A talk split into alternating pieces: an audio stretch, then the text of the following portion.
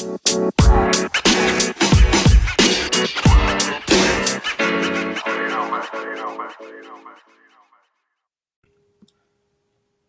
alle sammen. Øh, jeg skal prøve at kaste mod den her fantastiske verden, der øh, minder lidt om podcast, og jeg skal i hvert fald øh, forsøge mig med et afsnit om oplysningstiden. Øh, og det er det, jeg vil øh, prøve i det her lille mini-afsnit, øh, eller mini og mini, men øh, i hvert fald afsnit om øh, denne her periode i øh, særligt Europas historie øh, omkring 1700-tallet. Øh, det er en periode fra ca. 1650 og frem til 1850, men det skal jeg prøve at forklare meget mere om i det her afsnit. Jeg håber, I er klar på at øh, spidse ørerne og simpelthen lytte med, for der kommer ufattelig mange informationer på kort tid. Og jeg skal prøve at øh, fortælle om oplysningstiden, som øh, som sagt skal handle om i det her, øh, denne her afsnit. øh, og øh, mange af de ting, som vi i dag tager for givet, for eksempel at øh, alle mennesker har de samme rettigheder, og alle er lige for loven, øh, som jo betyder, at mænd og kvinder står lige, øh, folk fra forskellige sociale grupper, øh, børn og ældre, øh, bliver set lige for loven. Øh, Øh, altså vi i det store hele lever i dag med en vidshed om, at vi har de samme basale rettigheder. Man kan selvfølgelig stadigvæk diskutere i forhold til øh, mænd og kvinders øh, lige ret til løn. Øh, man kan se i forhold til, øh, hvem der bliver arresteret mest, om det er i, egentlig et øh, strukturelt problem i samfundet osv. Men hvis man koger det helt ned, så har vi de samme basale rettigheder. Og sådan har det selvfølgelig ikke altid været. Øh, det er faktisk først tanker, der opstår i slutningen af 1700-tallet, øh, eller i hvert fald tanker, der bliver skrevet ned i menneskerettighedserklæringen fra 1789, som er en del af den her franske revolution, hvor man simpelthen laver en revolution, man laver en radikal ændring i samfundet øh, mod enevælden.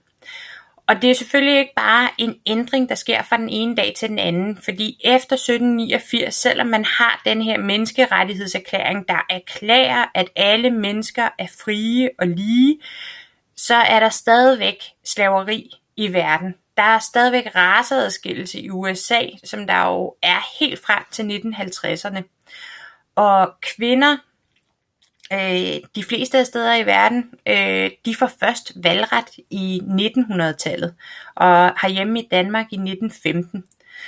Men alligevel, så kan man godt snakke om, at den moderne verden, som vi i dag er en del af, det bygger altså i høj grad på den udvikling, som der skete i denne her periode fra 1650 til 1850, og som vi kalder for øh, oplysningstiden. Øh, og øh, det øh, gør man simpelthen fordi, at man snakker om, at folk bliver oplyst af tanker og idéer. Øh, som er helt uhyggeligt spændende, og som stadigvæk jo er fundamentet for det, øh, den verden, vi lever i. i.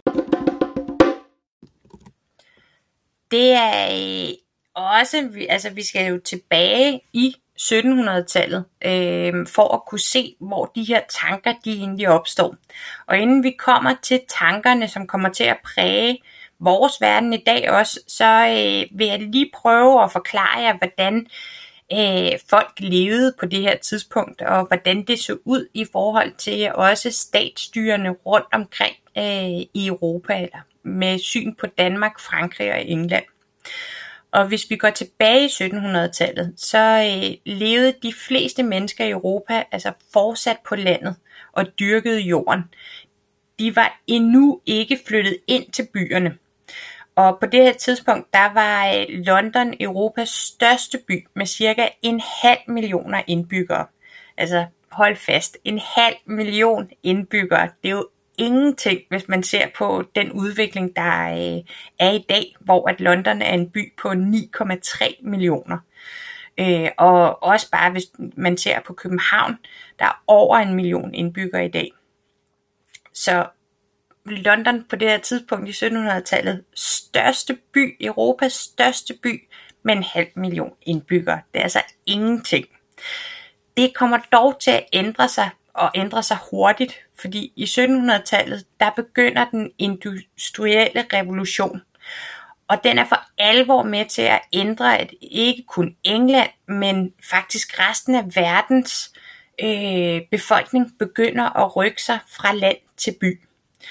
Øh, og noget man egentlig også kalder for urbanisering. Man går simpelthen fra, øh, fra land og ind til byen. Og det gjorde man, fordi produktionen den blev mekaniseret, øh, hvilket betød, at der var fabrikker. Og fabrikkerne, det lagde man altså ikke ude på marker, det placerede man inde i byerne.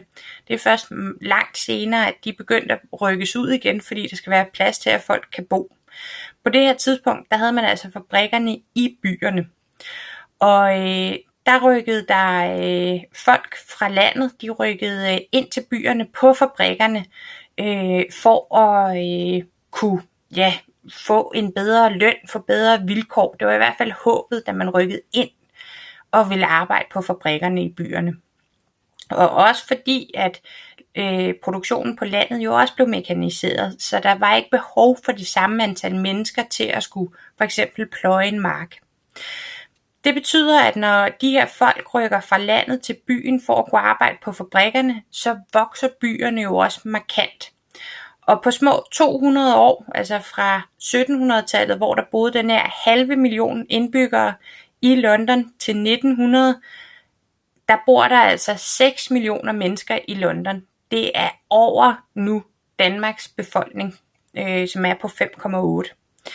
Øh, det er altså en stigning på cirka Danmarks befolkning faktisk på de her 200 øh, år. Altså på 5,5 millioner mennesker, der lige pludselig er mere i London, end hvad det var tilbage i 1700-tallet. Selvfølgelig skal man også se på, at i dag der er der øh, 9,3 millioner, men det er uhyggeligt så stor en øh, befolkningsvækst, der er i denne her periode. Og øh, perioden, vi som sagt skal se på, den øh, har simpelthen betydning for den måde, som øh, du og jeg oplever vores verden på. Og vi skal se på, hvad der gjorde det muligt på så relativt kort tid at ændre på vores helt grundlæggende strukturer i samfundet, og hvordan vi ser os selv som mennesker. Udover at øh, i denne her periode, at de fleste folk de boede på landet, men stille og roligt begyndte at rykke ind til byerne, så har vi altså også nogle styreformer rundt omkring i Europa. I Danmark, som vi jo har snakket om, der har man denne her enevælde, der bliver indført i 1660. Og der går den danske styreform jo fra denne her, eller det her valgkongedømme, som blev etableret tilbage i vikingetiden og øh, var ført igennem hele middelalderen og så frem til 1660, hvor at kongen lige pludselig ikke skal underskrive sådan en håndfæstning, en aftale med adelen, men simpelthen er enevældig det, øh, og kan regere egenhåndigt, eller egenhændigt. Han behøver simpelthen ikke at have lov til det af adelen, fordi han på den her stænderforsamling øh, får overført magten 100% til sig. Stænderne, adelen og øh, de gejstlige øh, kirken overgiver simpelthen magten til kongen. Og det bliver stadfæstet med kongeloven øh, af, af 1665, som jo bliver Danmarks grundlov helt frem til 1849, med den grundlov, som vores demokrati den dag i dag bygger på. Men altså 1660, der er det ene vel i Danmark. Og det er de bestemt ikke ene om, fordi allerede omkring 1500 og frem til 1600-tallet, der blev øh, statsmagten styrket i det meste af Europa. Og det kommer til udtryk i, at al magten altså blev samlet hos fyrsten eller kongen, som jo også var tilfældet for Frederik den 3. Øhm, og de fleste steder i Europa, der opstod den her kongelige enevælde, som byggede øh, sin magt på den voksne borgerstand, altså det, at borgerne øh, som ikke er adelige, og som ikke er bønder, og som ikke har noget med kirken at gøre, men den her borgerstand, den vokser altså. Og der opstår også en stor administration, som der skulle sikre, at skatterne de havnede i skattekassen eller statskassen. Øhm, og netop denne her effektiv skatteinddrivelse, det var med til at sikre, at staten og dermed kongen kunne have den her absolute magt. Øh, han havde altså øh, penge på kistebunden, ikke? til at kunne bygge slotter og vise sin øh, storhed. Øh, og ja, altså kunne regere landet.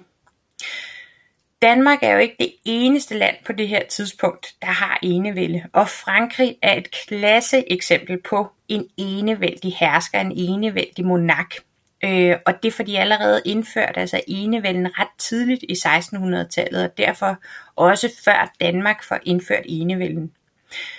Kongen øh, var over alle bortset fra Gud, og Ludvig den 14., som man også kender som solkongen, han så sig selv som en konge af Guds nåde, altså det vil sige, at han var udvalgt af Gud selv til at sidde på tronen.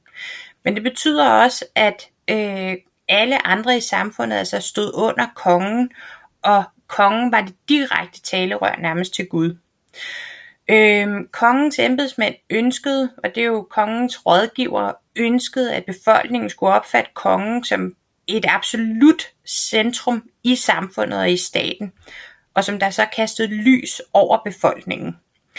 Øh, og det kommer for eksempel til udtryk ved, at øh, kongen øh, øh, blev simpelthen centrum. Han blev nærmest guddommelig. Han var næsten ikke engang menneskelig. Og hvis man var på besøg, hvis man fik den ære at være på besøg hos Ludvig den 14., og man var en fin herre, så øh, kunne man få lov til, og det var kun, hvis man havde gjort et godt indtryk, og det var kun, hvis man stod kongen nær, så kunne man få lov til at overvære hans morgentoilette. Altså der, hvor han fik tøj på øh, om morgenen og blev vasket. Det var simpelthen den fineste ære at få lov til det. Men det siger lidt om denne her, det her magtforhold, der er, at man får lov til at se en mand få tøj på om morgenen. Det lyder fuldstændig gak, og er det egentlig også, men det viser den her næsten guddommelighed, som kongen havde på det her tidspunkt. Frankrig, det er jo et land, der er markant større end Danmark. Øhm, og øh, derfor så er det jo også lidt sværere at bare sige, I skal betale skat, og det skal ryge ind hos mig i Paris, og så øh, kan I selv sørge ellers for, hvordan det hele styrer, men jeg skal have skat.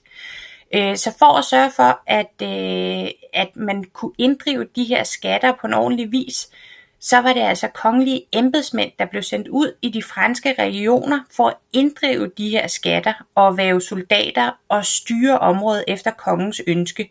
Det var jo ellers nogle opgaver, som der havde ligget hos adelen, før at den her enevældige konge han bliver indsat. Og derfor så får man jo, altså kongen får magten rundt omkring i landet, men det bliver på bekostning af adelen, som jo ellers har været dem, der har styret rundt om. Vi har altså de enevældige øh, styre rundt omkring i Europa.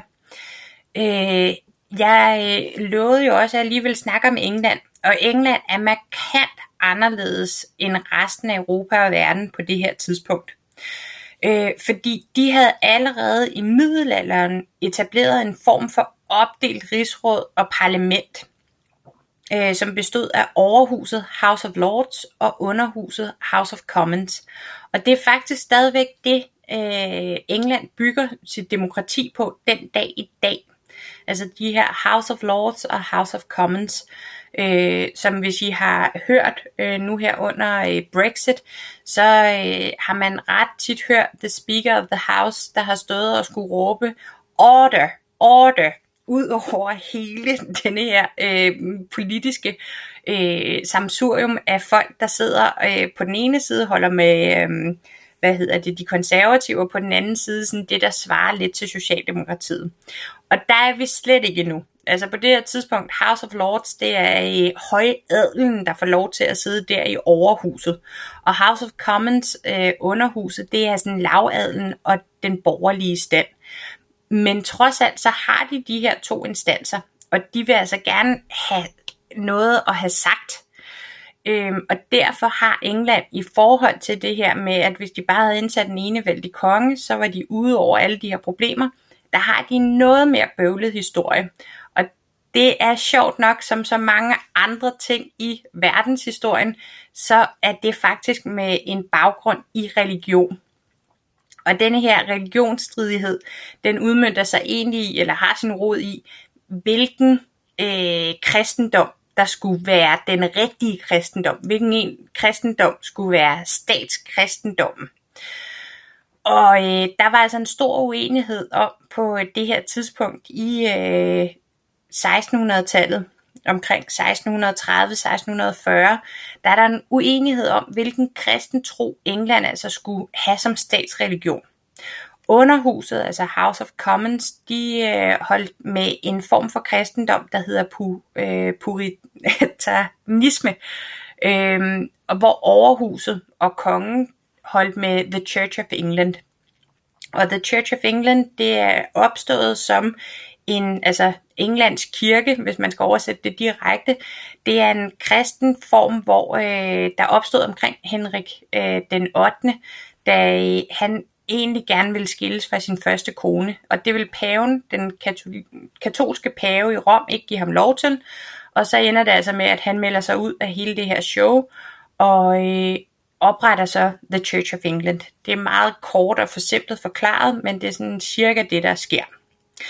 Men på grund af den her stridighed om, om det skal være The Church of England eller puritanisme, der skal være sådan den rigtige kristen, øh, kristendom i England, så udbryder der faktisk en borgerkrig fra 1642 til 1649. Og det ender med, at øh, underhuset, øh, som puritanerne, de altså vinder med Commonwealth i øh, sådan generalrollen.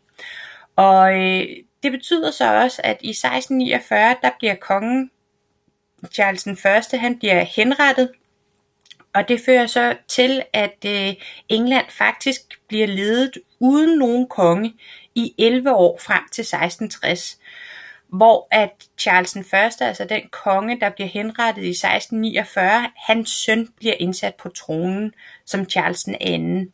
Øhm, og i de, denne her 11-årige periode har det nærmest dog været en form for militær diktatur. Det har altså ikke været et demokrati, som vi kender det i dag.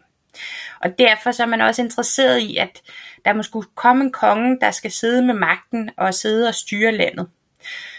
Desværre for øh, englænderne, så denne her søn af Charles den Første, han er i, på de her 11 år, der har han fundet ud af, at øh, det at være katolik, det er egentlig noget, der tiltaler ham. Så øh, han er blevet øh, tilhænger af katolicismen, øh, og øh, derfor så, øh, altså, og ikke, han er ikke engang tilhænger af The Church of England, men øh, han øh, er heller ikke puritanianer, han er katolik, og det er endnu værre end The Church of England. Så man er sådan lidt, åh, skal vi nu i gang med en krig igen? Og det vil folk ikke rigtig tilbage i, men de vil heller ikke tilbage i at skulle være katolikker. Charles II han dør så ret hurtigt, Øh, og det ender med, at James, hans bror, så overtager tronen. Problemet med ham, det er bare, at hvis Charles II, han var kat- altså sådan lidt, at han godt kunne flirte lidt med at være katolik, så er James katolik. Han tror altså på katolicismen. Øh, åh, det er ikke noget parlamentet, hverken overhuset eller underhuset, er særlig vilde med. Og derfor ender de med at tilbyde Wilhelm af Oranien, øh, et sted i, øh, hvad hedder det, eller han er statsholder i Nederlandene, det som vi kender som Holland i dag. Øh, og heldigt for ham, der er hans morfar, det er den henrettede konge Charles den 1. Så ham kan vi altså godt lige hive tilbage og måske spørge, om han ikke vil have tronen. Øh, for han er ikke katolik, han er en kristen, som man godt kan snakke med, han er kalvinist. I kan godt høre, at der er uhyggeligt mange former for kristendom, og også på det her tidspunkt. Øh, men kalvinister kunne man, altså som poetarianer og som øh, tilhænger af The Church of England, lidt bedre tale med. Øh, heldigt for englænderne, så øh, takker Wilhelm øh, ja, og han ender så med at blive William den 3. i 1689 der kan I godt høre, at der er altså gået nogle år endnu, ikke? Øh, fra 1660 til Charles II, han kommer på tronen, og så 29 år frem til 1689. Dog så kan William den 3. han kan ikke bare blive kongen, og så fortsætter vi som vi gjorde før. Parlamentet de er lidt snedige i denne her omgang og får ham til at underskrive Bill of Rights. Og øh, det kommer faktisk til at fungere som en grundlov for England fra 1689. Og i Bill of Rights, der bliver øh, parlamentets myndighed fastslået, og man får også begrænset kongens magt, og det bliver præciseret, hvordan at den er begrænset. Det vil altså sige, at England har fået et indskrænket kongedømme, et såkaldt konstitutionelt monarki. Og det er altså sket igennem en fredelig revolution. Øh, man kan sige, at øh, perioden fra 1642 til 49 med borgerkrig var lidt mere blodig, og man ender også med at øh, slå en konge ihjel.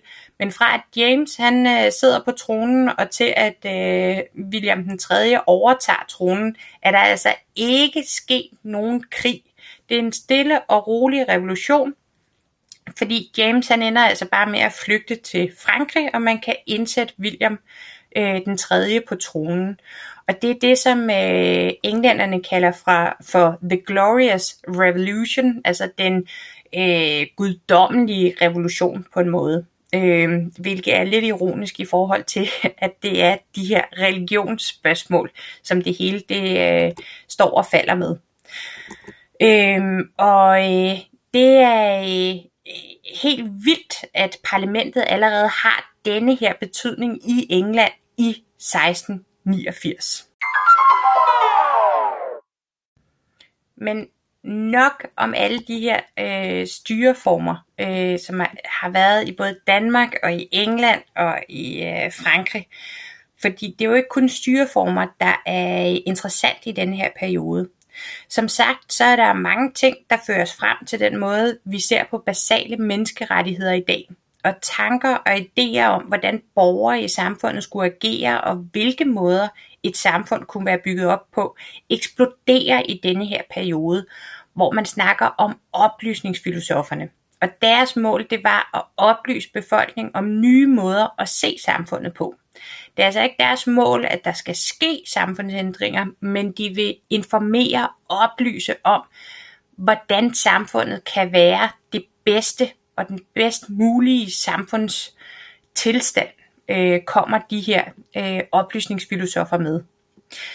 Der har vi blandt andet øh, Thomas Hobbes, øh, som sætter ord på, hvordan enevælden skal ses som øh, den optimale statsform.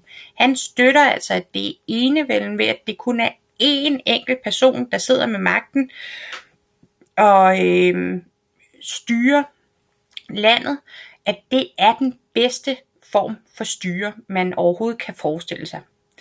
Øh, og han argumenterer ikke ud fra, at det er en konge, der er blevet udset af Gud, og dermed altså stedfortræder nærmest på jord. Han argumenterer faktisk ud fra, at det er det bedste. Øh, at hvis vi er i et samfund, hvor at øh, alle borgere bliver enige om, at det skal være en person, der sidder med magten, så vil det komme borgerne bedst muligt øh, til gode. Øh, Thomas Hobbes øh, argumenterer for denne her enevælde ud fra, at øh, han forestiller sig en, det, han kalder for en naturtilstand. Og man kan nærmest forstå det som sådan den oprindelige tilstand, mennesket har været i, i det, at vi er blevet skabt. Øhm, og, eller vi er, vi er blevet udviklet. Og man bliver altså ikke bare øh, udviklet i et øh, fuldt ud udstyret samfund i denne her naturtilstand, der er der ikke nogen regler, der er ikke nogen love, der er ikke noget, der skal sørge for, at samfundet fungerer.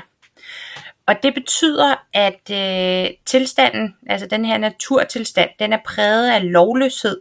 Alle kæmpede mod alle. Og for at få styr på det, så måtte alle individer, altså når man skulle ud af denne her naturtilstand, så måtte de overdrage deres selvforsvarsret, altså retten til at kunne forsvare sig selv, det måtte de overgive til én suveræn, altså for eksempel en konge. Og når alle gjorde det, så kunne kongen passe på hele befolkningen. Og de indgik i den måde øh, ind i en samfundspagt. Altså en pagt om, at de alle sammen øh, overdrog deres rettigheder til denne her suveræn. Og for at øh, samfundet kunne oprette som sådan, så så Hobbes faktisk samfundet som en krop, hvor kongen eller den suveræne var hoved, og resten af befolkningen var kroppen, som kongen så kunne styre, altså arme og ben.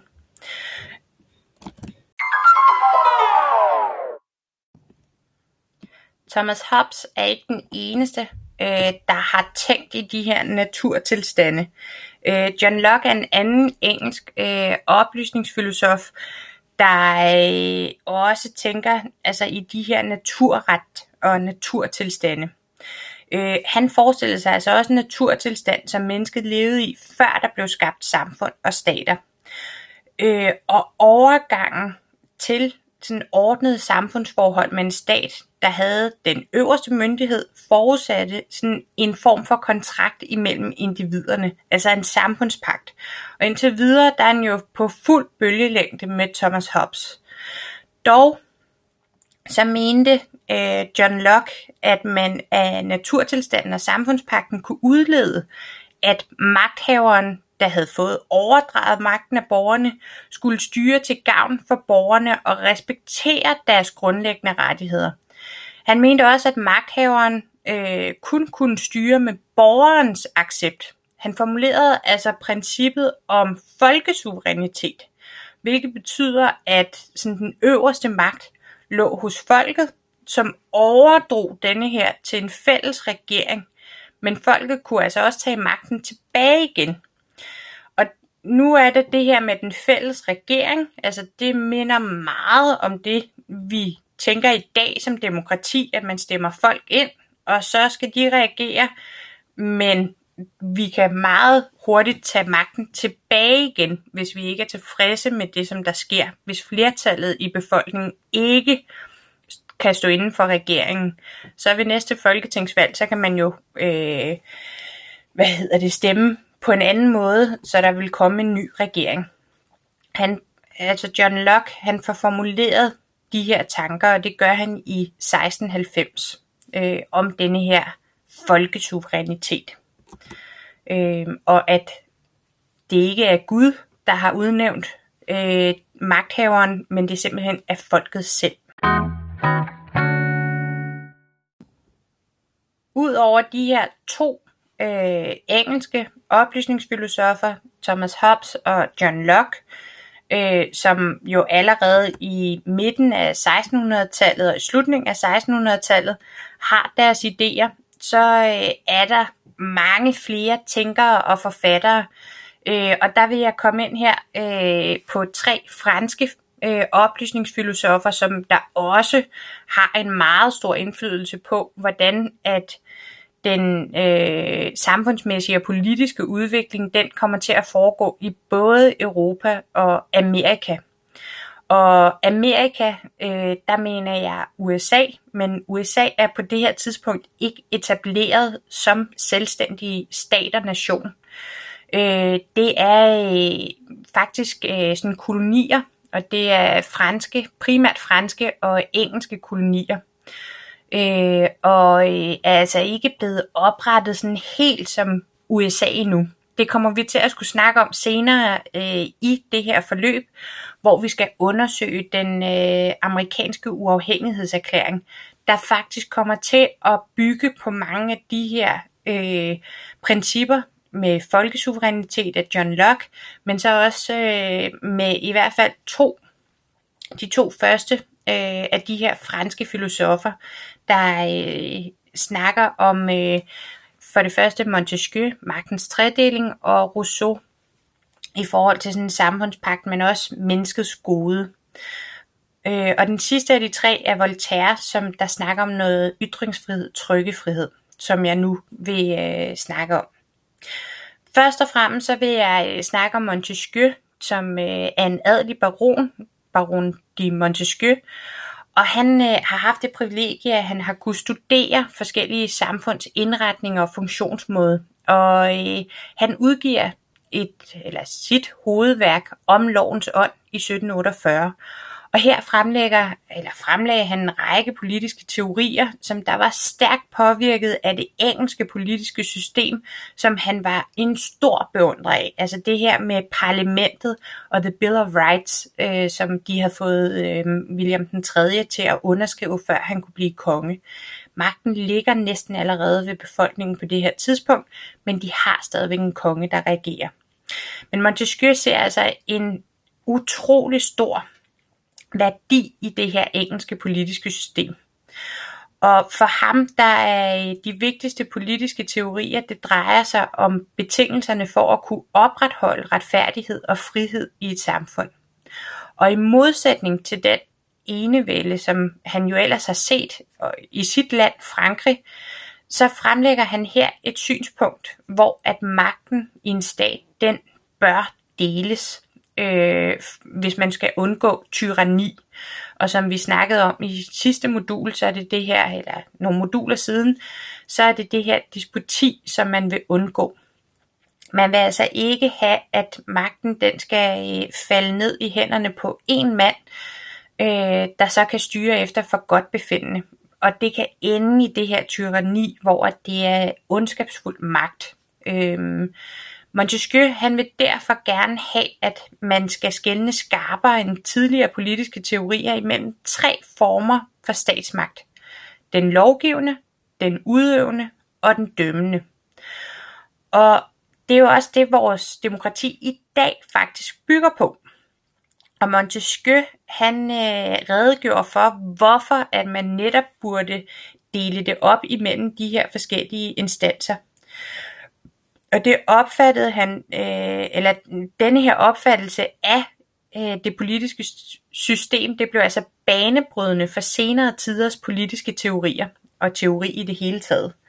Øh, det er som sagt det, som øh, vores demokrati i dag bygger på, og vi kommer også til at kunne se det i den amerikanske uafhængighedserklæring og deres forfatning, den amerikanske forfatning, at de bygger direkte på de her tanker om magtens tredeling. Og det er altså en opdeling mellem den lovgivende, den udøvende og den dømmende. Og i dag, hvis vi ser på den danske stat, så den dømmende, den ligger hos domstolene, den udøvende ligger hos regeringen og indirekte både hos politi og så videre, og så den lovgivende hos Folketinget. Øhm, for at man simpelthen har delt magten op. Der er ikke et organ, en instans, der har alle tre magt øh, eller statsmagter samlet hos sig. Det er altså blevet splittet op og delt op, øh, så det netop ikke kan blive tyranni. Montesquieu var jo som sagt ikke alene, øh, og øh, Rousseau er også en af de markante franske oplysningsfilosofer. Øh, og han kommer til at tale for demokrati øh, igennem sine synspunkter. Og Jean-Jacques Rousseau arbejdede også som Hobbes og Locke med denne her øh, naturtilstand og samfundspakter. Øh, han havde dog et mere øh, optimistisk menneskesyn, fordi han mente, at mennesket fra naturens hånd var godt. Det var civilisationen, altså det eksisterende samfund, der havde spoleret det her gode menneske. Og det kunne han blandt andet se i den opdragelse af børn, som var øh, på det her tidspunkt, og meget længere øh, efter, at Rousseau han også forlod denne her jord, øh, fordi man simpelthen man slog på børn, hvis de gjorde noget, der var forkert. Og det mente Rousseau ikke var godt at gøre, fordi han mente, at det ville ødelægge barnets naturlige anlæg og tilbøjeligheder til at udvikle sig. Og hvis man ser et menneske som godt fra naturens hånd, så vil det, hvis man ikke slår det, udvikle sig til at være et godt menneske. Men hvis man slår barnet for fejl, så vil det jo tage volden med sig som den eneste rettesnor øh, i sin egen natur. Det betyder altså også, at Rousseau han øh, allerede her i midten af 1700-tallet får afsat et markant aftryk på alt senere pædagogisk diskussion. Man kan se i den danske lovgivning, der er det først øh, efter midten af 1900-tallet, at man forbyder i folkeskoleloven at slå børn. Så det er jo 200 år senere, at der faktisk sker noget herhjemme i Danmark i forhold til det om at måtte slå børn. Udover at han øh, øh, sætter sit mærke på pædagogisk diskussion, så har han også politiske teorier. Og hans hovedværk fra 1762, Samfundspakten, der hævder Rousseau, at der kun fandtes egentlig frihed i et samfund, hvor alle borgere var direkte involveret i de politiske beslutninger. Det betød, at folkevalgte repræsentanter kunne i virkeligheden kun repræsentere sig selv. Altså, man kan ikke stemme folk ind, øh, for så også, at, at de her folkevalgte repræsentanter, at de så vil øh, kunne lave love, altså det som vi jo har i vores demokrati i dag, at vi stemmer politikere ind i Folketinget, men Rousseau mente, at de folkevalgte repræsentanter, de kun vil have deres eget bedste øh, for øje. Så derfor så var det uhyggeligt vigtigt, at man øh, havde det her direkte demokrati. Man skulle simpelthen stemme om alt, der øh, skulle igennem. Øh, altså hvis der skulle en lov igennem om, hvor hurtigt man må køre på landevejen, at det skulle være 80 km i timen, jamen så skal man stemme om, at det skal være 80 km i timen.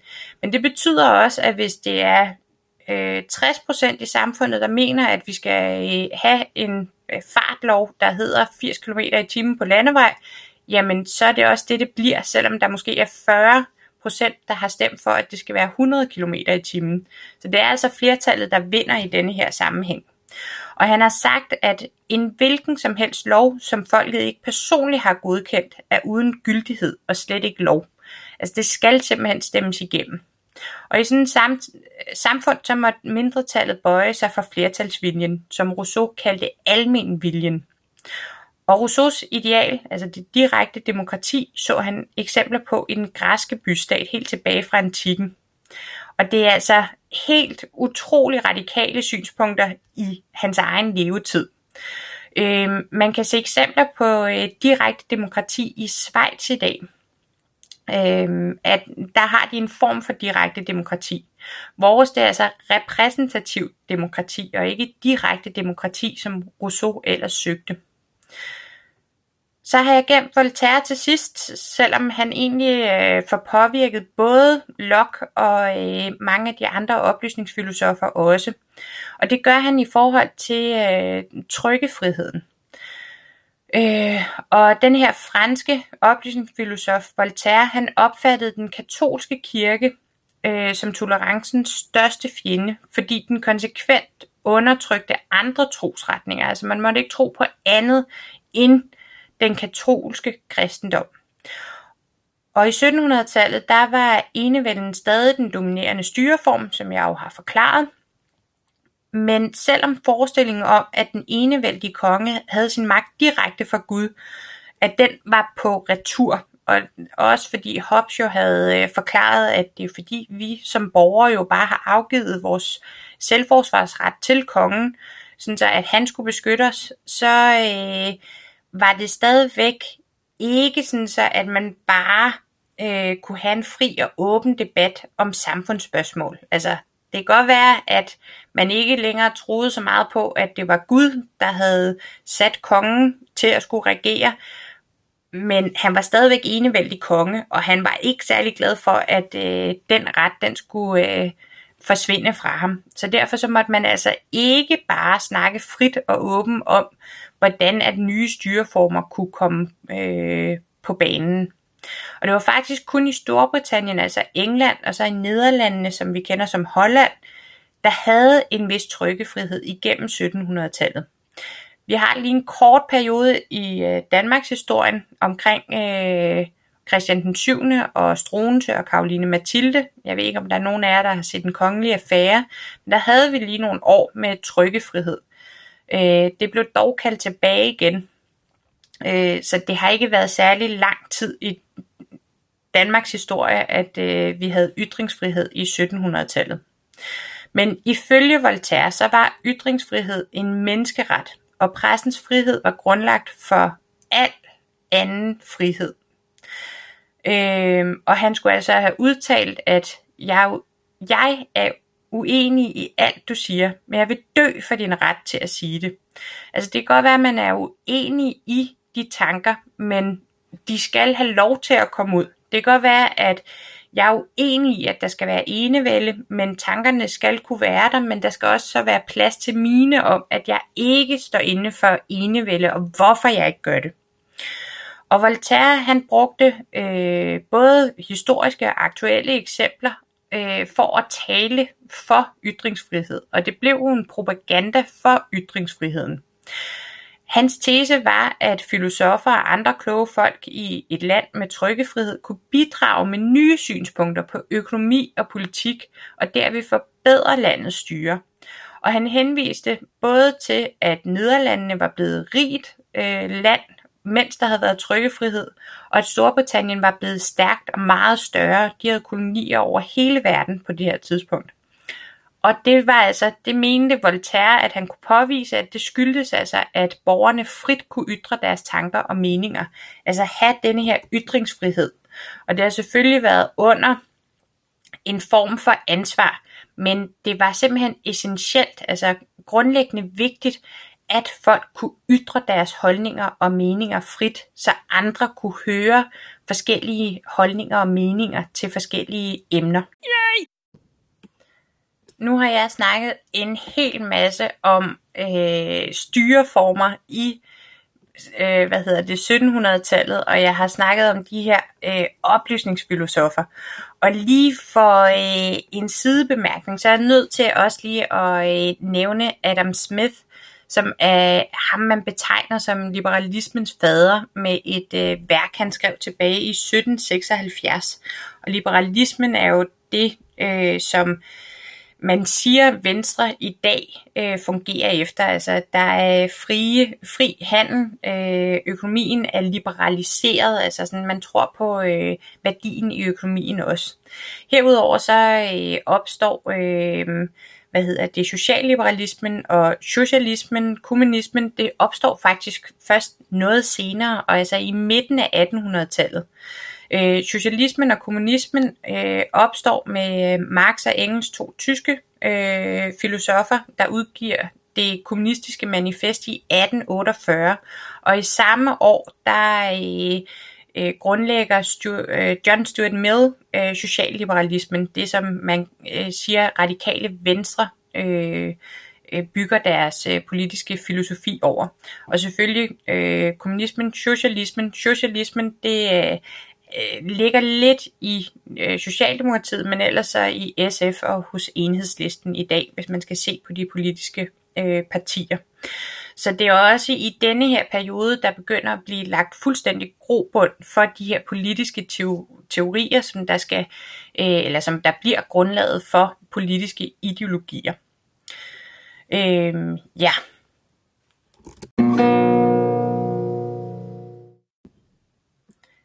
Jeg håber, at øh, du føler, efter du har hørt mig snakke i øh, 45 minutter snart, at øh, du øh, er blevet lidt klogere på denne her periode i, øh, i 1700-tallet. Øh, og det kan lyde helt skørt. Jeg synes, det er uhyggeligt spændende øh, med hele denne her smeltedile af idéer, der flyder, øh, og som der faktisk stadigvæk er noget, vi bygger vores samfund på den dag i dag. Og det kan godt være, at man ikke tænker over det, og det kan godt være, at man er ligeglad med politik, men det er jo stadigvæk det, der styrer, hvordan vores samfund er. Øhm, at man for eksempel må køre 80 km på landevejen. Det er helt her tilbage, at det bliver besluttet, hvordan at sådan nogle beslutninger kan tages. Øh, det er uhyggeligt spændende, hvis det er op til mig. Men jeg håber, du har fået noget ud af det, og jeg håber, at øh, den her podcast den også øh, har givet dig lyst til at øh, vide mere om denne her periode, og i hvert fald har givet dig sådan lidt en introduktion til, hvad der sker i oplysningstiden. At der sker den her udvikling i styreformer øh, og i tanker og idéer om politik og statsformer. Så øh, jeg er glad for, at øh, du i hvert fald vil lytte med. Øh, det kan være, at jeg laver en mere. Jeg ved det ikke helt, men øh, ellers i hvert fald tak for at lytte med til denne her premiere. Hej hej!